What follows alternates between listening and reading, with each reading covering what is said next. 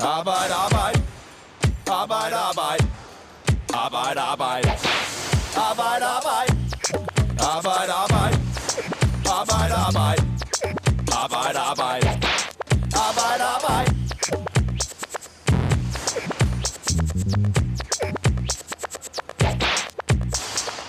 På en sidegade til Istegade i København, tæt på hovedbanegården, der er der en lille dør med klistermærker på. Ved siden af er der to vinduer, der er dækket til, og ligeledes har kulørte klistermærker på. Der ser med andre ord ret dødt ud, men det er der ikke. Inden bagved syder stegepanderne og gryderne bobler. Her har hele ni restauranter nemlig køkken. Det er et stort køkken, der laver mad til alle ni restauranter, og man kan kun besøge restauranterne på nettet. Der står i alt fem kokke og steger og snitter og friterer. Det er Danmarks første spøgelseskøkken. Og spørger man en ekspert, så er det helt sikkert ikke det sidste. Og fænomenet kan komme til at vende op og ned på den danske restaurationsbranche. Velkommen til Arbejde Arbejde, der i dag handler om et helt nyt fænomen i den danske restaurationsbranche. Jeg hedder Morten Olsen. Vi optager fredag den 26. marts om formiddagen, og over for mig der står Mats Magnussen og Rasmus Mørk Lange. I er journalister på Fagbladet 3F. Velkommen til. Tak. Kan I ikke lige kort forklare os, hvad er et spøgelseskøkken? Jo, et spøgelseskøkken, eller et ghost kitchen, som det kaldes på engelsk, det er, hvis man skærer det ind til benet, et industrikøkken, som udelukkende leverer mad igennem digitale platforme, som eksempelvis Volt. På internettet, der ligner stedet en almindelig restaurant, men det er ikke et sted, hvor man som kunde kan komme og sidde og spise. Man kan heller ikke gå ind på stedet og se et spisekort og bestille takeaway og tage med hjem. De eneste gæster, der kommer, som køkkenchefen fortalte, da vi besøgte stedet, der hedder Køb på Vesterbro, det er voldbudene. Øhm, og det vil altså sige, at al kontakt mellem forbrugerne og restauranten, det foregår via vold. Og på den måde kan de her spøgelseskøkkener spare penge ved ikke at have nogen tjenere, og de behøver heller ikke at betale en dyr husleje for at ligge et eller andet centralt og attraktivt sted. For i princippet er det ligegyldigt, hvor de ligger hen. Men øh, I har faktisk været ude at besøge det her Mm. køkken Mm. i løbet af ugen og tale lidt med de medarbejdere, der var der. Så lad os lige prøve at høre lidt derfra. Det er en dark kitchen, eller ghost kitchen, eller også nogen, der vil kalde det. Det er princippet bare en restaurant uden seating. Det er et fedt koncept, synes jeg. Jamen, øh, fordi øh, vi jo, altså, det er jo også i forbindelse med alt det her corona, at man kan komme afsted med at lave noget mad, som man elsker at gøre. På de rigtig gode dage, der får vi de der 200 plus ordre. Og på de stille dage, der får vi de der meget stille dage, der får vi 80-90 ordre. Ja, det lyder jo som om, der er rigtig godt gang i den her, både på musikken i baggrunden, og øh, også når hun fortæller om, hvor mange ordre de har, øh, køkkenchefen her. Hvad, er det, hvad, hvad, hvad, hvad var det for et sted, I besøgte her? Hvordan oplevede I det? Jamen altså, hvis vi starter med at sætte scenen, så øh, ligger Køb i det her hotelkøkken i et tomt hotel på Vesterbro. Og de sælger sig øh, som ni øh, takeaways i en restaurant. Det vil altså sige, at du kan både købe sm- øh, burger fra Smash Burger og burrito fra El Budo, men i virkeligheden så foregår det samme sted, det er de samme øh, kokke, der laver al maden. De, øh, de ansatte, vi snakkede med, da vi var derinde, de var, de var glade for at være der, som vi også hørte i, i klippet i starten. Øh, men de synes dog, det var lidt underligt, at det her med, at altså, man kan ikke se, se sine gæster i øjnene. Det, det, er jo, det kan man jo selvfølgelig ikke lige i øjeblikket på grund af corona, men der kommer heller ikke nogen kunder ind og, øh, og henter maden. Altså, det er kun, kun voldbuden, der kommer forbi. Og bare for at jeg lige forstår det øh, fuldstændigt, det vil sige, at du kan gå ind og finde ni forskellige restauranter på nettet, som ligner en helt almindelig restaurant, der har sit eget køkken. Den eneste forskel er, at du kan ikke selv hente maden, du kan ikke gå derned og spise, og det hele, det kommer fra det køkken, hvor der stod fem glade kokke, som I var nede og besøgte den anden dag. Lige præcis. Netop. Godt så. Og det er hele ejet af den virksomhed, der hedder Køb. Og der kunne man måske tænke, at det er sådan et fiffigt lille, lille nyt startup. Er, er det det, Mads Magnussen? Jamen altså, Køb er jo en, det er en relativt ny svensk øh, forretning, der startede sidste år under coronapandemien. Men altså, de har allerede fået 3 millioner euros i, øh, i indsprøjtning fra kapitalfonden EQT, som også har investeret i Volt. Og deres direktør, Karl Tengberg, som ikke har haft mulighed for at tale med os, øh, han har haft en øh, fortid i en af Nordeuropas største madleveringsplatforme, som hedder Delivery Hero. Øh, så det her, det er absolut ikke et lille øh, hurtigt øh, foretagende. Det her, det er noget, som de selv siger i en pressemeddelelse, vil revolutionere den globale madlevering øh, gennem deres datadrevne og digitale tilgang. Øh, så, så, så det her, det kommer til at, at blive øh, meget større, øh, tror jeg det, i hvert fald på sigt. Det er folk, der tænker stort, det her. Det, det, kan det må høre. man sige, ja. i hvert fald ud fra det, de fortæller i en pressemeddelelse. Og det her begreb, som du var lidt inde på, Mats Magnussen, før, så er spøgelseskøkken måske nyt i Danmark, men det er langt fra nyt i udlandet. Jeg talte her tidligere på morgenen med Claus Skytte, der er forfatter og ekspert i platformsøkonomi. Og han siger, at øh, det her, det er sådan set bare øh, den naturlige udvikling i dansk historie, så er det jo omkring 100 år siden, at vi fik pølsevognene. Og, øh, og øh, så i omkring i 70'erne, der begyndte vi at få grillbarer, og, og, og fast food blev øh, kom ind i, i ordbogen. Og i 80'erne, der kom pizzerierne så og slagtede alle pølsevognene, eller i hvert fald de fleste af dem, og i dag kan man vel ikke engang være sikker på, at en by har en pølsevogn. Og nu er der så med de her platforme kommet en ny måde at få sin øh, fastfood på. Og det har vel været der lige så lang tid, som øh, at vi begyndte at, at, at, at gå på øh, de sociale medier. Det her fænomen, det er noget, der vinder frem i store byer i USA, og det plejer at være sådan, fortæller Claus Skytte med moderne teknologi, at det, der sker i USA, det ser vi i Danmark nogle år senere. På den måde kan vi nok regne med, at det her det bliver meget mere øh, meget mere normalt over de næste fem år, og, og coronapandemien, hvor folk jo fandme næsten ikke engang tør gå ud for en, øh, en dør, har jo så måske speedet det op, så det tager måske ikke mere end, end tre år eller noget. Og igen, så kræver det jo også, at man har en, øh, en ret høj øh, Øh, population, det vil sige megabyer, vil det være langt mere oplagt, og i, i, i Danmark kommer vi nok kun til at se det i, øh, i København og, og, og Aarhus og måske øh, Odense.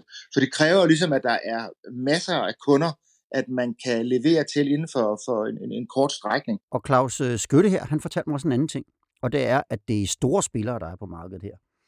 Og det handler ikke kun om mad, det handler også om data. Mats Magnussen, øh, hvad ved vi om de spillere, der er på markedet nu? Altså både i Danmark og udlandet? Ja, altså herhjemme, der, der er fænomenet med, med spøgelseskøkkener, cloud kitchens, dark kitchens, kald det hvad du vil. Det er jo helt nyt, og vi ved ikke om vold... Det er et kært barn, der har mange ja, navne. det har ja. mange navne. Ja. Altså vi, øh, vi ved, at, øh, at Volt, de, øh, de spørger øh, restauranter, har anbefalet restauranter at starte op med de her køkkener, men har ikke selv planer om at åbne deres egne. Mm. I, øh, I England, der er Deliveroo et, et stort, øh, et stort øh, madleveringsplatform. De har selv etableret køkkener, hvor de så hyrer, øh, hyrer restauranter ind og, og, og laver mad der. Men de driver de her øh, ghost kitchens selv. Og på den måde, så styrer de jo sim- simpelthen hele leveringskæden. Øh, og på den måde kan de jo så også sikre sig, at, at, at maden kommer, den bliver leveret hurtigt osv. Øh, og det er jo det, de gerne vil. De vil gerne ind og sætte sig på hele leveringskæden inden for, inden for maden. Øhm, I USA, som jo også er, som er længere fremme, der, der er det Uber Eats, som er store på det her, og de har også investeret i køkkener selv. Øhm, så så det er en kæmpe, kæmpe stor industri, som, er, som allerede er i gang øh, over hele verden. Også i Indien og Kina har vi de her øh, køkkener. Og jeg skal lige forstå, Uber Eats, er det dem, som vi kender som, øh, som en chaufførtjeneste, eller øh, ja. er tidligere i Danmark, øh, som så også har lavet en restaurationsplatform? Netop, ja. Okay, så øh, det, det lyder jo som om, at øh, det er kæmpe store spillere, der går ind i det her, og ikke bare sådan nogle små fifi startups, som man måske kunne finde nede i kødbyen eller sådan noget? Ah, nej, det er det ikke. Altså, der, det er både Google og Amazon har også øh, investeret massivt i, øh, i nogle af de her madleveringsplatforme og deres køkkener, øh, de her undervirksomheder, som laver de her køkkener. Øh, så det er, det er noget, de kan se, at der er et, et stort marked for. Mm. Og måden vi ser de her øh, ghost kitchens rundt omkring i, i, i verden, det er eksempelvis, at man smækker en container op langs en motorvej, og så står der simpelthen en kokke inde i de her container og langer bøger over disken til de her platformsbude, som så leverer maden rundt. Så det er jo markant anderledes end sådan, som vi kender det. Øh, nu talte vi om, at det var købt, hedder de. Mm, dem, der har startet. Fortor, eller? Ja, ja, ja. ja der, har startet, der har startet det her spøgelseskøkken op i Danmark. Men de har jo et nært samarbejde med Amazon, eller Røv, øh, med Volt. Ja, ja, Volt. Ja, hvordan, hvordan er det, det fungerer? Man kan sige, hele Købs forretningsmodel, den kan man måske sammenligne lidt med sådan noget som hotels.com, som jo var baseret på Google. Altså når du skulle finde et hotel, så gik du ind på Google, så kom hotels.com frem, og så derigennem fandt du dit hotel. Køb er bygget til Volt eller andre lignende platforme. Altså det, det vil sige, du går ind på Volt, og derigennem finder du så Køb. Du kan simpelthen ikke finde dem på, på anden vis. Så, så det er ligesom, de er meget afhængige af Volt på den måde, at det kun er igennem Volt, man kan finde dem. Mm. Mm. Man kan sige, altså lige nu på grund af coronapandemien, så er alle restauranter utrolig afhængige af platformen som Volt for at sikre noget omsætning. Men her er altså i Køb en helt ny virksomhed, som fuldstændig ligger deres skæbne i hænderne på en, en virksomhed for Volt. Og et vigtigt aspekt i det, synes jeg, er den datamagt, som Volt øh, opnår ved det her. Vi har tidligere snakket med Mikkel Flyverbom, som er professor i MSO i digital forandring på CBS, og han siger, at mange restauranter er ikke klar over det lige nu, men på sigt så vil det her data, som Volt indsamler om forbrugerne, blive utrolig vigtigt for dem. Øhm, for når vi som kunder bestiller mad via Volt, så lærer vi Volt vores madvaner at kende. De ved, hvornår vi er sultne, og hvilken slags mad vi vil have osv. Og han siger, at de bliver ligesom en form, altså Volt bliver en form for digital infrastruktur, der kiler sig ind i relationen mellem, øh, mellem forbrugeren og restauranten.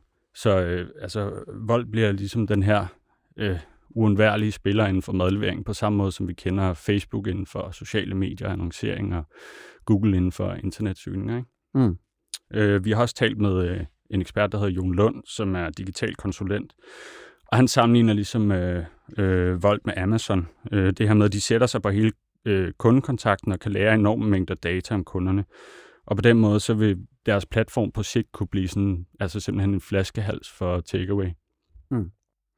Og jeg skal lige forstå, lige nu der er det sådan, at Køb, som ejer det her spøgelseskøkken, de har nogle særlige fordele i samarbejdet med Volt i forhold til andre restauranter. Ja, Hvad altså, er det, altså, der? Ja, altså vi har kunne konstatere, at, at inde hos, hos uh, Curb, der kan du få leveret maden gratis, hvis du bestiller for over 120 kroner.